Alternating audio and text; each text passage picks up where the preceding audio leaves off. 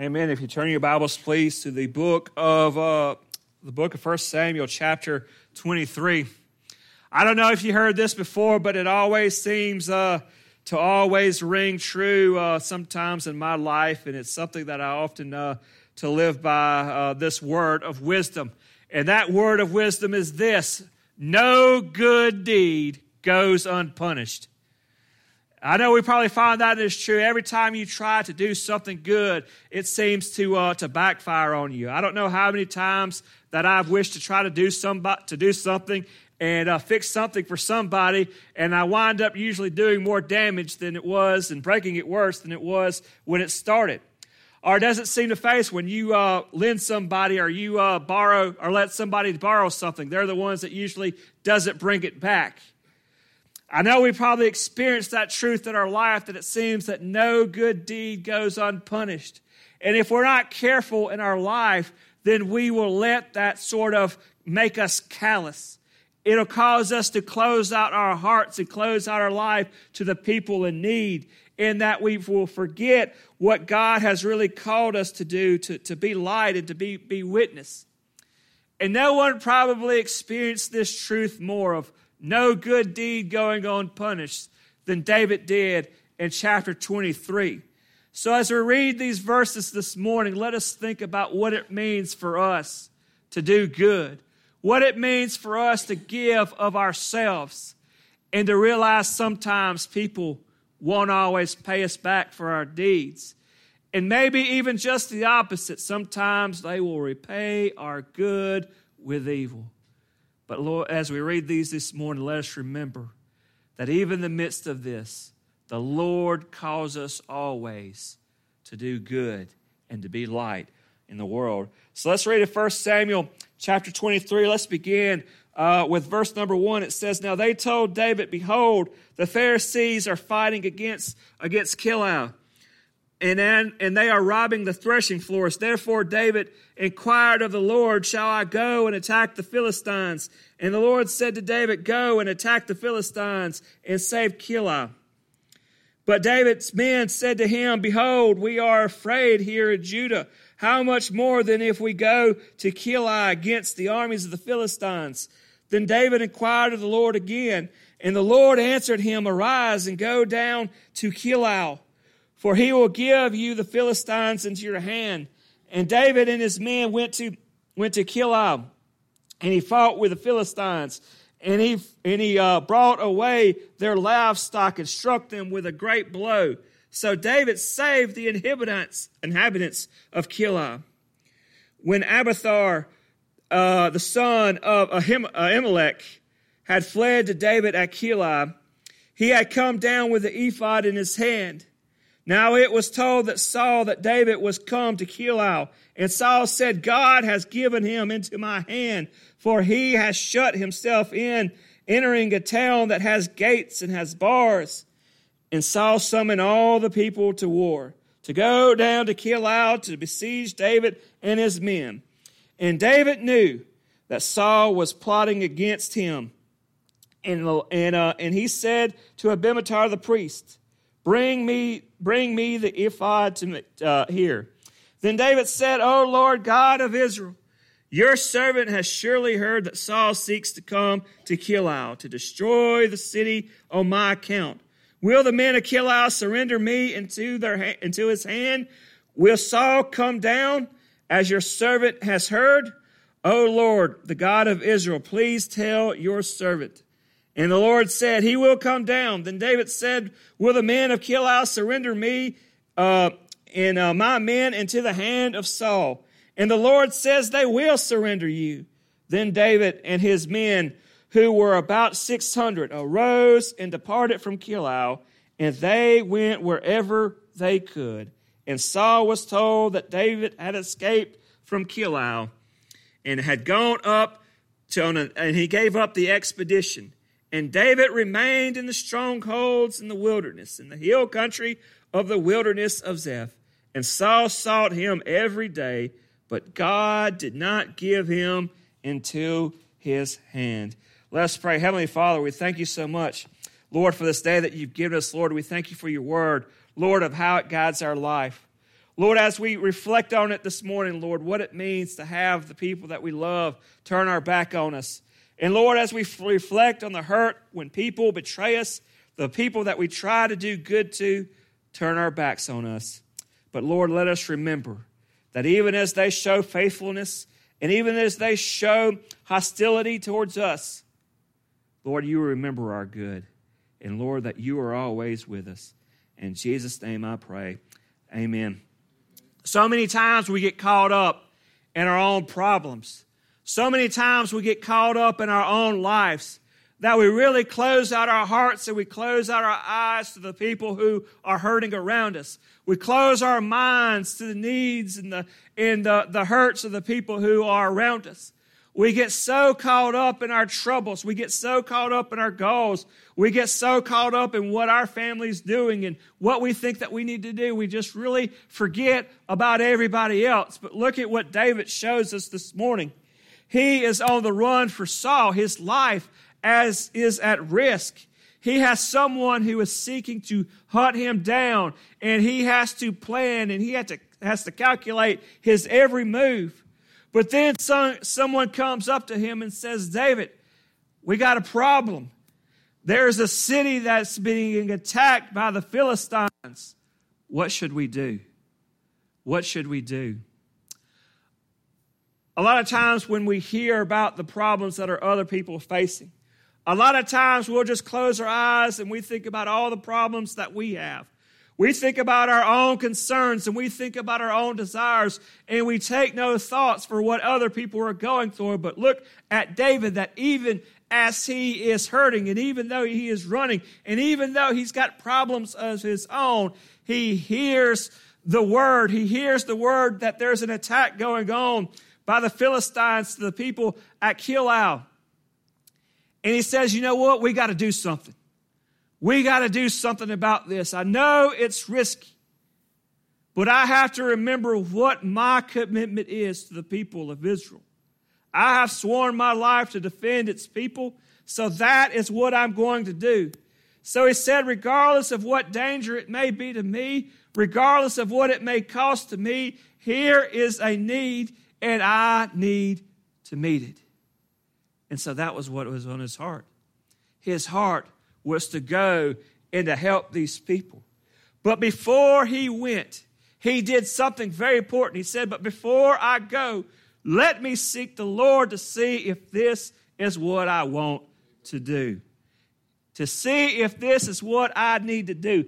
A lot of times we think just because it's a good thing or just because it's the right thing, uh, we should just go ahead and, uh, and do it. But everything that we do even if it just makes perfect sense to us, we should always inquire about the Lord and have Him guide our steps each and every day. But David knew that there was going to be risk to this problem, I mean, to this adventure. So he wanted to make sure that he was in the will of the Lord. But I assure you, regardless of whether it seems like our lives are at risk every day, whether it seems like there's going to be trouble every day, every day our lives are at risk. Every day, whether we realize it or not, that there's trouble. There's important decisions to make, and we need the wisdom and guidance of the Lord that He gives to us through the Holy Spirit. So every morning that we wake up, even though we have on my calendar to do the same thing, you know, wake up, brush your teeth, put on deodorant, go eat breakfast, to go get in the car and go to the same workplace and see the same people and get back and come back home to see the same family, to cook the same meal. Even if we have a routine, we need to realize that every day is a new day and every day is a day that we need to seek the Lord for guidance. And so that's what he did. He said, uh, Lord, Will you want me to go down and help these people? And notice he didn't have yet the ephod. And that was what the priest had to put on their shoulders that would help them as they inquired of the Lord to make the decisions. And there was the, the breastplate that he would have with the Urim and the Thummim that would help them in uh, making decisions of the yes or the no. He didn't have any of the priestly garments. He didn't have any of the proper attire. He didn't really have the proper people, but he knew that even though he didn't have these proper things, he could call upon the name of the Lord. Isn't that great to know? You don't need a priest to call on the name of the Lord for you. You can do it. You don't have to be in church to call upon the name of the Lord for guidance. You don't need to be at the altar to call upon the Lord for guidance, but He is there with us each and every day, just waiting for us to call upon Him. He's looking for it. You're not bothering Him. He gets excited about it. He's waiting for you to call upon Him. So he calls upon the Lord. Lord, you want me to go down there? He says, Yes. And then he tells the people, Here's what we're going to do. And the people says, I don't think that's a really good idea. You know, we have enough trouble here. We're doing the best we can, staying alive. We're at risk just being here in Judah. We have we are in danger even in our hometown. How much more if we go over there to the Philistines? And then David does something else that even though he feels in his heart that that's what the Lord wants him to do, he hears the counsel of the people. And he says, Well, let me ask the Lord again with this new information and realizing that the people are a little hesitant. So he cries to the Lord again, Lord, you sure this is what you want me to do? He said, Yes, go. And so they went, and the Lord granted them victory. He went and he conquered the Philistines who were going in to perform a raid. They had brought all of their livestock and all their cows and all of their sheep and everything, and they were going to just go across the grain fields and just let their animals have a buffet on the crops of the people of Keilah. But the, but the Lord gave the Philistines into David's hands. So not only did he drive them back, not only did he kill their soldiers, but he took their livestock as spoil. And so God had done a great thing through David. And David had risked his life. He had risked his people. He had taken of his time to go and help the people of Keilah.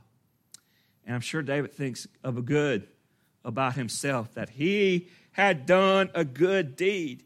He would think that there would be a reward. He would think there would be a thank you. He would think there would be a praise for him from the people, from the Lord, from what he had done but it didn't turn out that way. And a lot of times, we'll find out in our life, even when we do good, it doesn't bring us a reward. As a matter of fact, sometimes it has an opportunity for people to turn on us. So, listen to what happened to David as he was there. Look at what verse number seven uh, says to us it says, now, Dave, now it was told to Saul that David had come to Keilah, and he said, God has given him into my hands, for he has shut him in by entering a town that has gates and bars. David had done a good thing, but Saul was going to use it as an opportunity to attack. You know those type of people that tend to kick you while you're down. When you're at your weakest moment, when you're vulnerable, that's when they usually make their attacks. That's usually when they make their insults. That's usually when they want to make fun of you. And even in the times that you will do good, people will use that as an opportunity. Whether people will take advantage of your generosity, Rather, people will see that you are giving things and using that as an opportunity to steal.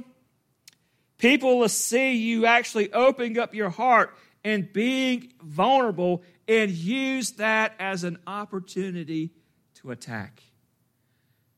And that's what Saul did. Notice what Saul says here. He says, The Lord has given David into my hand.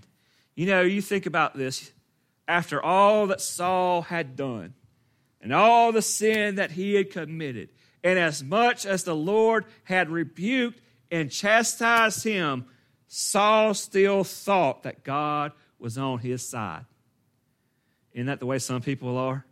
You know, you people, these people that go out and we'll live just whatever kind of Lord, uh, any kind of life that we want to live. And then when something comes up, we'll say, The Lord is on my side. but we never ask the question. And Saul never asked the question in his heart. The question that we always need to ask in our daily life is not if the, the Lord is on our side, but rather we need to ask ourselves the question are we on the Lord's side? Are we seeking out His interests? Are we living out His will? Are we living out His commandments in our, in our, in our lives?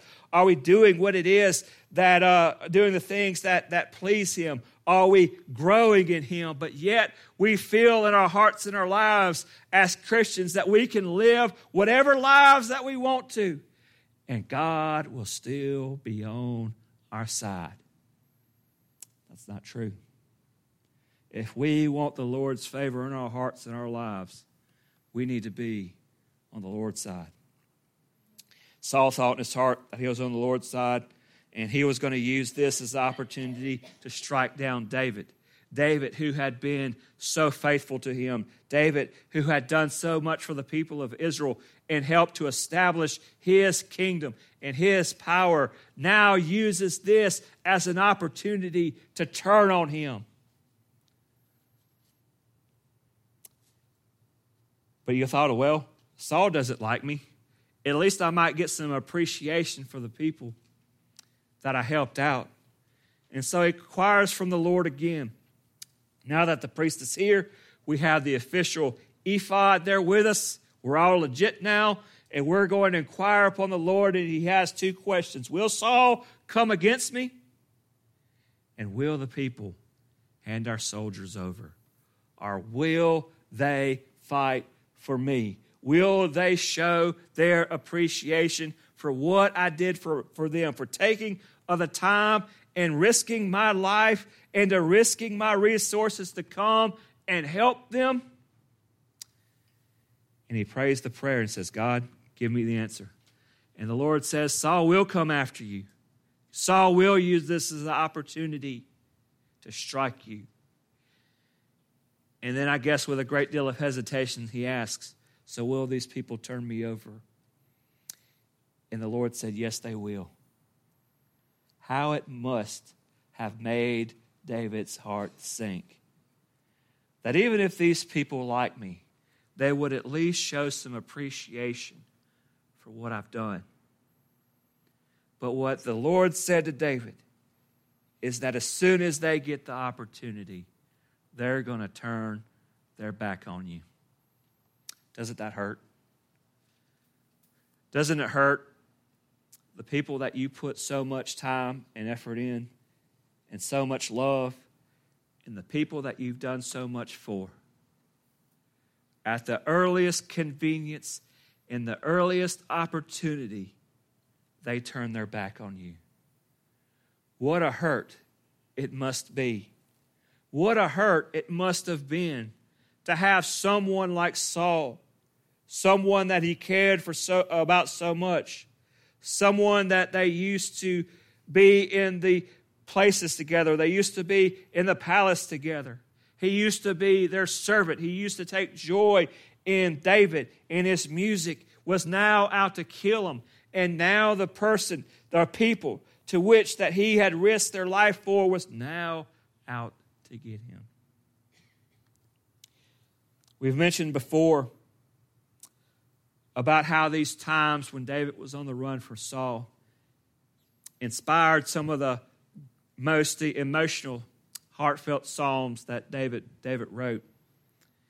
And there's a couple of them there in, uh, in the Psalm 50s that really talk about this. Psalm 54 was written about the people that, w- that would come later in the chapter that would actually tell of his position.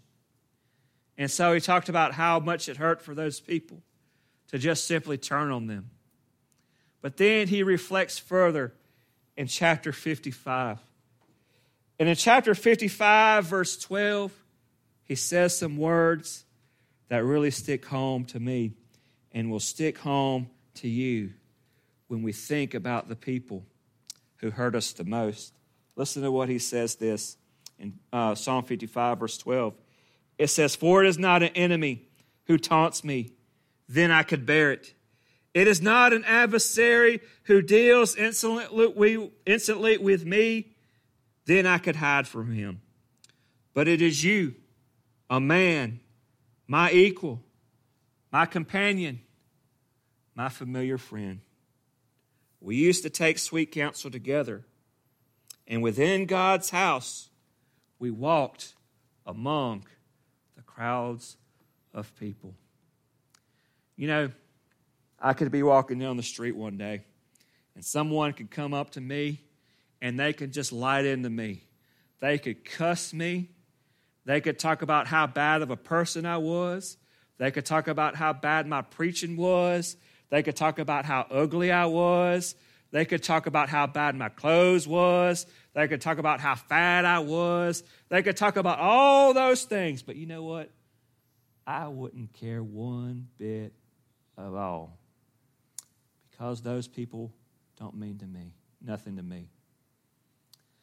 But it's the words that come from your family, and it's the words that come from your friends.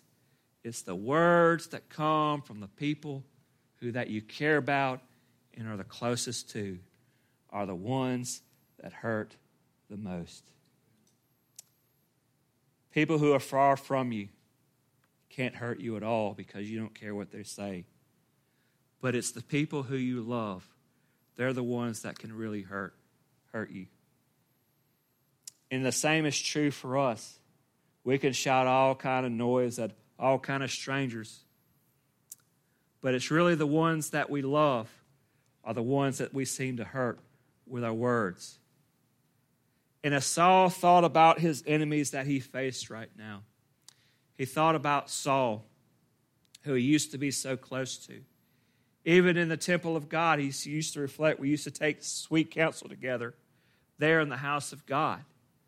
And I'm sure that that may ring true to a lot of you this morning because we are a family here as the body of Christ. In the words that are spoken by the ones here in this family are the ones that hurt the most, don't they? They're the hardest to get over because they cut so deep, but we because we're so so close. It needs to remind us of a couple of things as we think about this. Number one is we always need watch our words. We always need to be careful to do as what, uh, what uh, the scripture says to us through, through James that we be quick to listen and slow to speak. That we measure what we say because we need to know that when we are around the people who care about us and that we care about the most, those words matter and those words can hurt. And even sometimes when we don't mean them to hurt, they do hurt.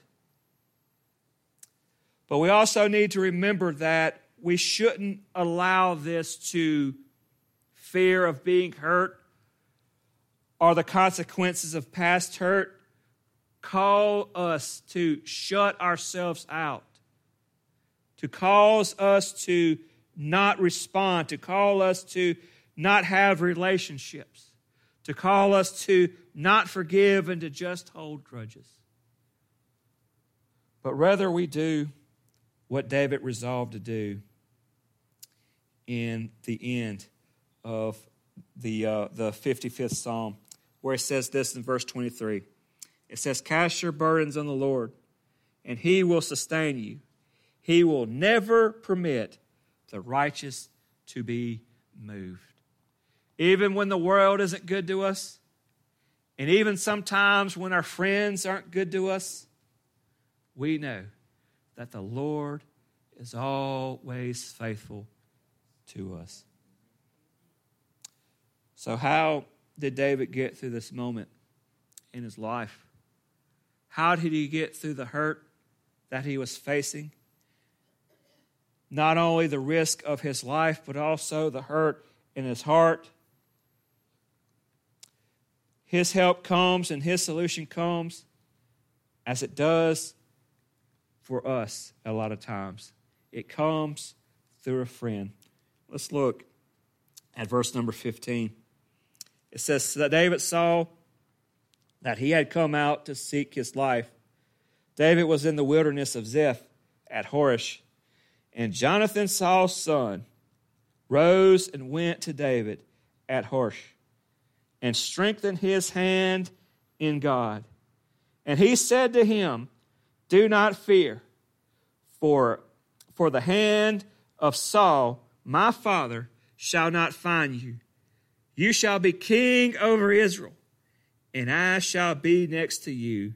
Saul, my father, also knows this, and the two of them made a covenant before the Lord. David remained in Horesh, and Jonathan went home.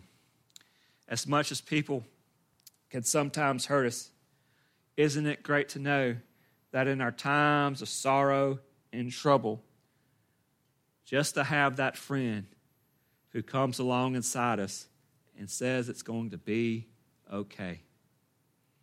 A lot of times we get worried when we see people that we know and people that we love and that we care about, when we see them suffering, because we're always worried about we're not going to have the words to say. We don't know how to help them fix their problem. We don't know how to help them get through it. But I want to give us assurance and comfort knowing this morning is that we don't have to fix their problems. We don't have to give them counsel. We don't have to do anything other than what Jonathan did for his friend, and that was just be there.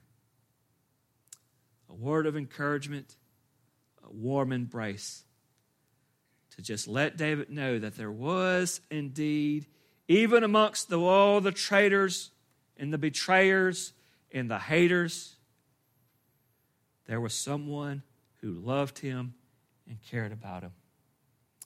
And I assure you, through most problems, that's enough to help get us through. And if you'll be that person in someone's life to give them words of encouragement, to give them warm embrace, or anything just to let them know that you're there and you care about them, it could be enough to help them get through a hard time. And in Jonathan's words of encouragement, he told and reminded David of two things. Number one, he helped David to see things for how they are. For David, it looks like enemies were just crushing him around him, and there was no way out.